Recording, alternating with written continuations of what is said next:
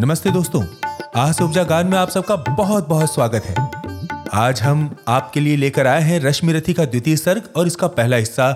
इस हिस्से में परशुराम की कुटी का, उनके आश्रम का वर्णन हो रहा है, उस जगह का वर्णन हो रहा है जहाँ पे परशुराम थे और परशुराम के जो विचार थे उन विचारों के बारे में इसके अंदर बात हो रही है। मुझे उम्मीद है कि ये पाठ आपको बहुत पसंद आएगा। अगर आए तो इस चैनल को लाइक और सब्सक्राइब करना मत भूलिएगा और आपके जो भी विचार हैं, क्या आप परशुराम की बातों से सहमत हैं, ये चीज़ आप कमेंट में ज़रूर लिखिएगा। शुरू करते हैं रश्मि रथी के द्वितीय सर्ग का पाठ। शीतल विरल एक कानन, शोभित आदित्य का के ऊपर। कहीं उत्प्रस्त्रवण चमकते, झरते कहीं शुभ्र निर्झर। जहाँ भूमि समतल सुंदर है, नहीं देखते हैं पाहन। हरियाली के बीच खड़ा है, विस्तृत एक उठच पावन। आसपास कुछ कटे हुए, पीले धनखेत सुहाते हैं। शशक मूस किलहरी कबूतर घूम घूम कड़ खाते हैं। कुछ तंद्रे ललसित बैठे हैं कुछ करते शिशु का लेहन कुछ खाते शाकल्य दिखते, बड़े तुष्ट सारे गोधन। हवन अग्नि बुझ चुकी, गंध से वायु अभी पर माती है। भीनी भीनी महक प्राण में माँ दक्ता पहुंचाती है। धूप धूम चर्चित लगते हैं तरु के श्याम छदन कैसे?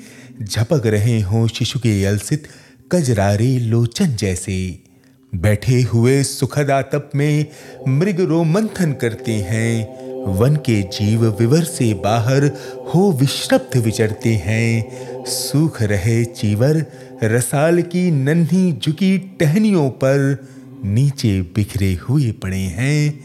इंगुत से चिकने पत्थर। अजिन दर्भ पालाश कमंडलू, एक और तप के साधन। एक और हैं टंगे धनुष तुणीर तीर बरछे भीषण।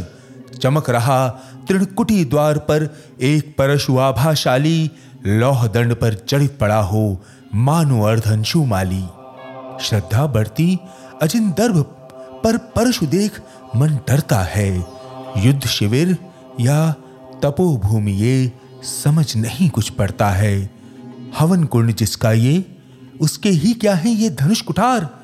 जिस मुनि की ये स्त्रुआ, उसी की कैसे हो सकती तलवार?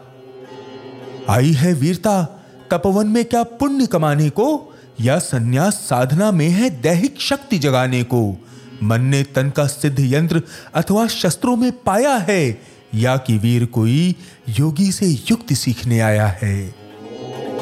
परशु और तप, ये दोनों वीरों के ही होते श्रृंगार परशु और तप ये दोनों वीरों के ही होते श्रृंगार। क्लीव न तो तप ही करता है, न तो उठा सकता तलवार।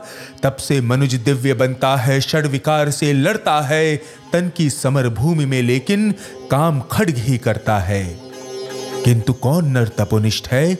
यहाँ धनुष धरने वाला, एक साथ यज्ञाग्नि और असिकी पूजा करने वाला। कहता है इतिहास, जगत में हुआ एक ही नर ऐसा, रण में कुटिल काल सम क्रोधी, तप में महासूर्य जैसा।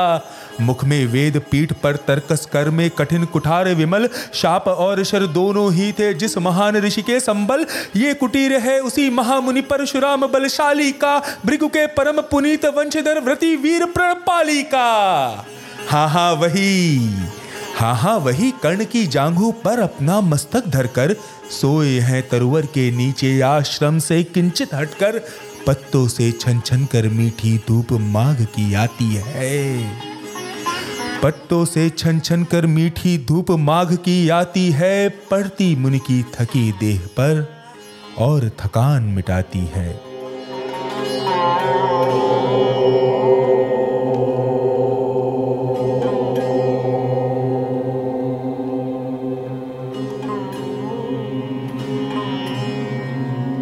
कर्ण मुग्ध हो भक्ति भाव में मग्न हुआ सा जाता है। कभी जटा पर हाथ फेरता, पीठ कभी सहलाता है। चढ़े नहीं चीटियाँ, बदन पर पड़े नहीं त्रिपात कहीं। कर्ण सजग है उचट जाए, गुरुवर की कच्ची नींद नहीं। अब कर्ण सोचता है, वृद्ध देह तब से कृष काया उस पर आयुध संचालन। वृद्ध देह तप से कृषकाया, उस पर आयुध संचालन। हाय पड़ा श्रम भार देव पर असमय ये मेरे कारण।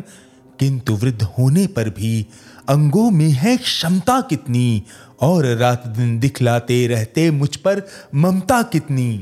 कहते हैं, ओ वत्स, पुष्टिकर भोग न तू यदि खाएगा, मेरे शिक्षण की कठोरता को कैसे सह पाएगा? अनुगामी यदि बना कहीं तो खान पान में भी मेरा सूख जाएगा लहू, बचेगा हड्डी भर ढांचा तेरा। जरा सोच, कितनी कठोरता से मैं तुझे चलाता हूँ, और नहीं तो एक पाव दिन भर में रक्त जलाता हूँ। इसकी पूर्ति कहाँ से होगी? बना अगर तू सन्यासी, इस प्रकार तो चबा जाएगी, तुझे भूख सत्यानाशी। पत्थर सी हो मांसपेशियाँ, लोहे से भुजदंड अभय नस नस में हो लहर आग की, तभी जवानी पाती जय। विप्र हुआ तो क्या? रखेगा रोक अभी से खाने पर, कर लेना घनघोर तपस्या, वह चतुर्थ के आने पर। ब्राह्मण का है धर्म त्याग, पर क्या बालक भी त्यागी हो? जन्म साथ शिलोच वृत्ति के ही क्या वे अनुरागी हो? क्या विचित्र रचना समाज की गिरा ज्ञान ब्राह्मण घर में। परशुराम, सोच रहे हैं ये। क्या विचित्र रचना समाज की गिरा ज्ञान ब्राह्मण घर में? मोती बरसा वैश्य वेश में पड़ा खड्ग क्षत्रिय कर में। खड्ग बड़ा उद्धत होता है। खड्ग बड़ा उद्धत होता है, उद्धत होते हैं राजे। इसीलिए तो सदा बजाते रहते वे रण के बाजे। और करे ज्ञानी ब्राह्मण क्या सिविहीन मन डरता है? राजा को देता मान भूप का वो भी आदर करता है। सुनता कौन यहाँ ब्राह्मण की? करते सब अपने मन की। डुबो रही शोड़ित में भूको भूपों की लिप्सा रण की। और रण भी किस लिए? और रण भी किस लिए? नहीं जग से दुख दैन्य भगाने को।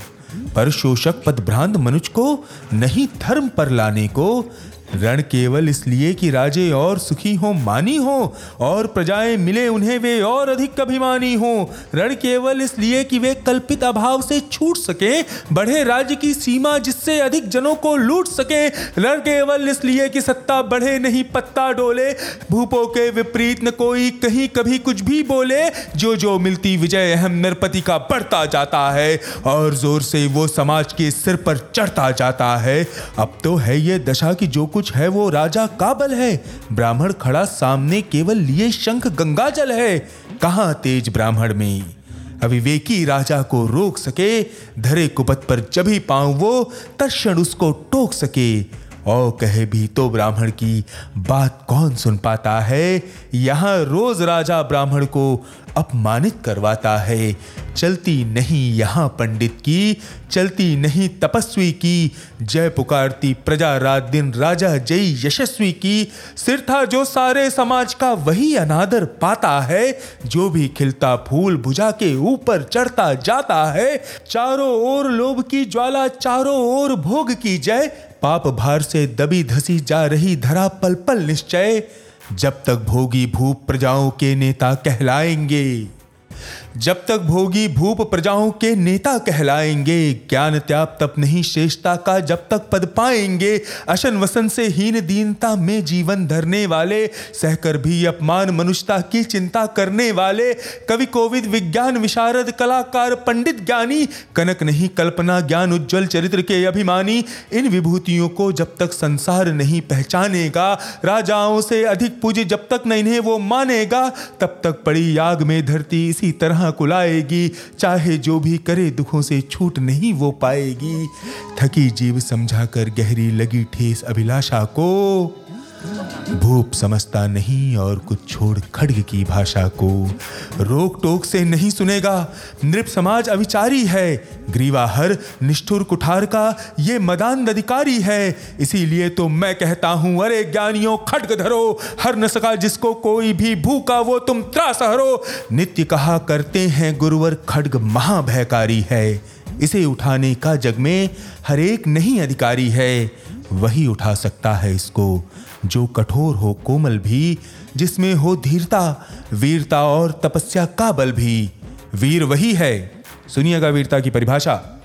वीर वही है जो कि शत्रु पर जब भी खड्ग उठाता है, मानवता के महागुणों की सत्ता भूल न जाता है। सीमित जो रख सके खड्ग को पास उसी के आने दो। विप्र जाति के सिवा किसी को मत तलवार उठाने दो। विप्र जाति के सिवा किसी को मत तलवार उठाने दो। जब जब मैं शरचाप उठाकर करतब कुछ दिखलाता हूँ, सुनकर आशीर्वाद देव का धन्य धन्य हो जाता हूँ। जियो जियो ए वत्स, तीर तुमने ये कैसा मारा है?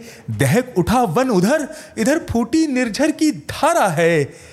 मैं शंकित था ब्राह्मी वीरता मेरे साथ मरेगी क्या? परशुराम की याद विप्र की जाति न जुगा धरेगी क्या? पाकर तुम्हें किंतु इस वन में मेरा हृदय हुआ शीतल। तुम अवश्य ढोगे उसको, मुझमें है जो तेज अनल।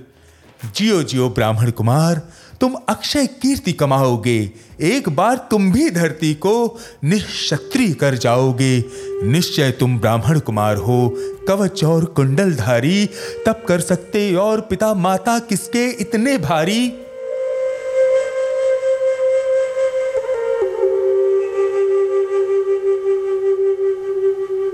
किंतु हाय, ब्राह्मण कुमार, सुन प्राण कांपने लगते हैं।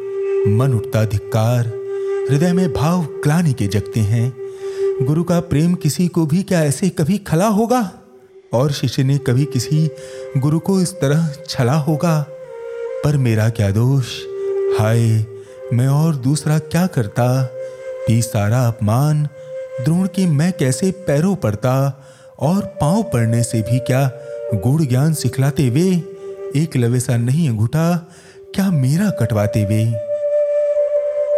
हाय कर्ण तो क्यों जन्मा था? जन्मा तो क्यों वीर हुआ?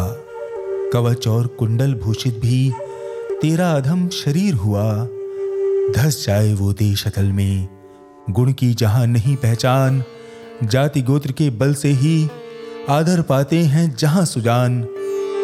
नहीं पूछता है कोई, तुम व्रति वीर या दानी हो, सभी पूछते मात्र यही, तुम किस कुल के अभिमानी हो? मगर मनुष्य क्या करे? जन्म लेना तो उसके हाथ नहीं, चुनना जाति और कुल अपने बस की तो है बात नहीं।